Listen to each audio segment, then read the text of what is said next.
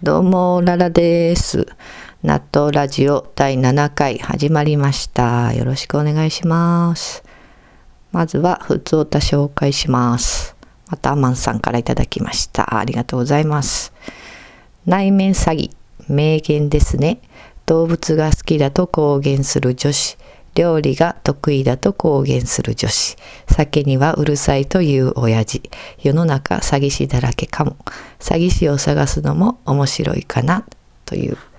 お便りでした。そうですね。これ前回の内容の感想ですね。うん。そう、世の中ほんまそうですよね。詐欺師だらけなんで、うん、またそういう話もね、今後入れていきたいなと思います。はい。うん、ちょっとなんか声ガラガラですいませんね。なんかちょっと風邪気味で。はい。でもまあ一応今んとこ順調に週1配信してるから、ちょっと今日もちゃんとやりたいなと思って。まああんまりお気になさらず、はい、お願いしますね。そう。私ね、うん、あの子供の頃結構ひどいコンプレックスがあって、うん、私クラスで2番目にブサイクやな私って思ってたんですよ。うん、一応の下に1人おったんですね。そうその子に対する偏見がひどいんですけどそうまあなんでそこまで思ってたかわからないんですけど、うん、まあ軽く男子にいじめられたりしてたこともまあ一つあるんかもしれない。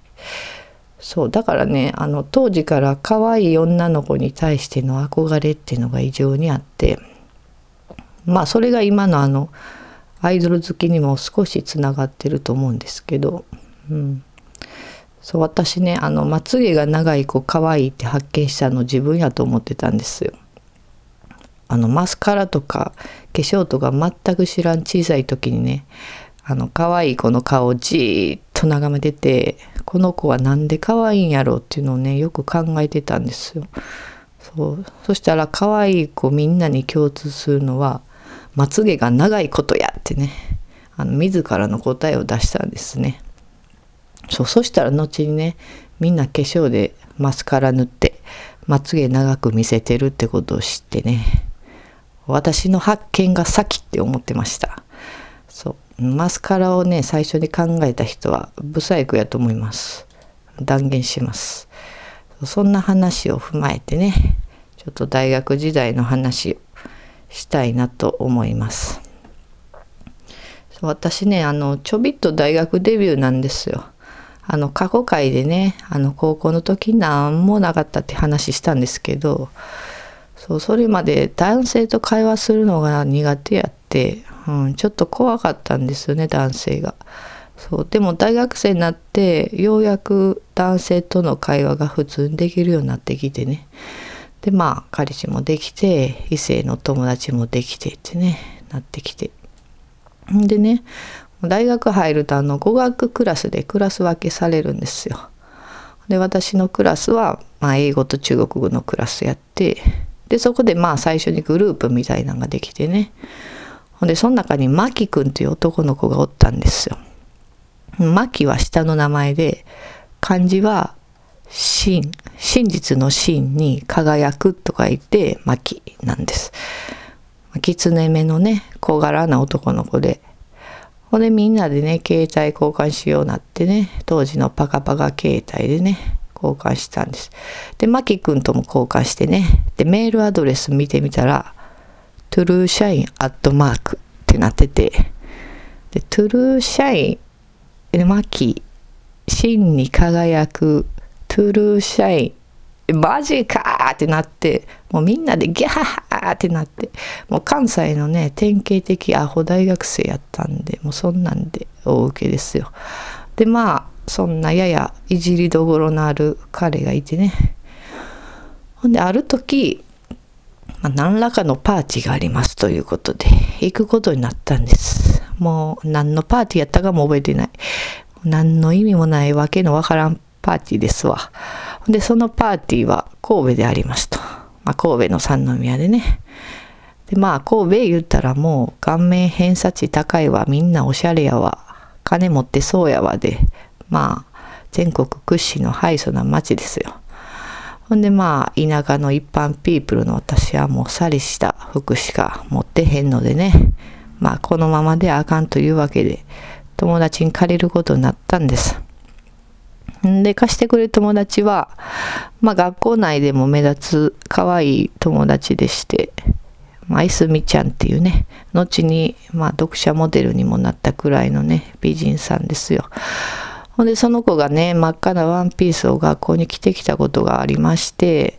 でその服ええななんていう話をしとったんです。そしたらそのきつね目のトゥルー社員がやってきましてね。でそれエスミの服エスミやから似合うけどお前がそんなん着てもあかんわって言われたんです。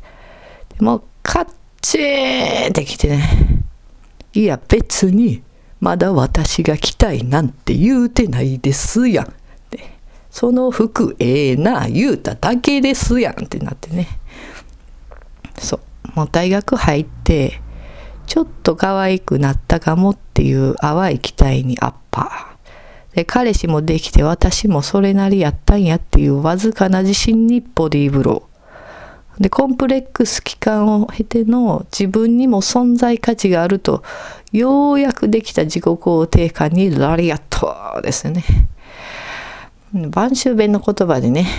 日本一汚い言葉と私が思ってるダボって言い方があるんですけどもうお前最悪なことしてくれたなって時とかアホ言うなやって時とかにねお前ダボかって言い方するんですよ。晩秋の小学生男子しか使わへんような言葉です。晩秋地方のね。で、その言葉がね、もう喉元までってこう来てて、ね私の体のどっかをツンってされたらダボーってこうもう言うてたと思います。そう。そんぐらいね、まあムカついて。まあそんで、結局その場ではね、なんやねんそれって言う、言うて、まあちょっと切れたんですけど、もう帰ってからもう怒り収まらへんくて。もうこれどないしたろう思ってね。もう気づいたらメールの文面いっぱいにね、死ね死ね死ね死ね死ね死ね死ね死ね死ね死ね死ねって書いてね、送りつけてたんです、巻に。しかもね、あの、携帯のあの小さい画面のあの片手打ちでは打ち足りんから、あの、パソコンの方のメールでね、もう画面最大化して、もうデスクトップ真っ白。で、そこにもう目いっぱいブラインドタッチね、もうガシガシ打って、死ね死ね死ね死ね死ね言うて。そしたら後にね、まあ向こうも恐ろしなって、ごめん言ってきてね、まあ普通に和解できたんですが、そう、死ねって言葉ね、今の若者にはスタンダードなんですけど、当時まだ禁句に近かったんですよ。うん、誰かを否定する時にそんな簡単にね、死ねって言葉を使わなかったんで、そう、だから今この話して、え、それ普通やんって受け取られたら大変心外なんですけど、そう私はまあこの時にね一生分の死ねを使ったので今ではそんなに使いません。そう。まあしかもその時の死ねの言葉は、まあ、1,000円ぐらいの重みがあるんでね、まあ、今は10円ぐらいですかね、まあ、だからみんな対応してると思うんですけど。そう何が言いたいかといってね女性を他の女性と比較してまああだこうだというのはもう最大のタブーということをね肝に銘じてほしいんですよそうしかも私のね私みたいにね、あの過去のトラウマ乗り越えて、まあようやくこう自己肯定感出来かけの子とか特にね、もう傷つきやすいんで、もう、もろ、もろもろの、まだ、ほんまにしっかりしたものがないんで、うん、気をつけてもらいたいですね。まあ良識ある大人の殿方はそんなせえへんと思いますけど。まあ当時マキはチェリーボーやったんでね。女の扱いも全くわからんと思ったことそのままストレートに言うやつやったんで、うん、今私がこんなにまだ根に持ってるって多分思ってないでしょうね。そう。しかもラジオで当時チェリーボーイでねとか言うてるとかもう多分何も思ってないと思いますけど言っちゃいました。死ねってねそのまま日本語で打つんじゃなくてローマ字打ちでね、死ねって言ったら、社員になるから、そう、shine になるからね。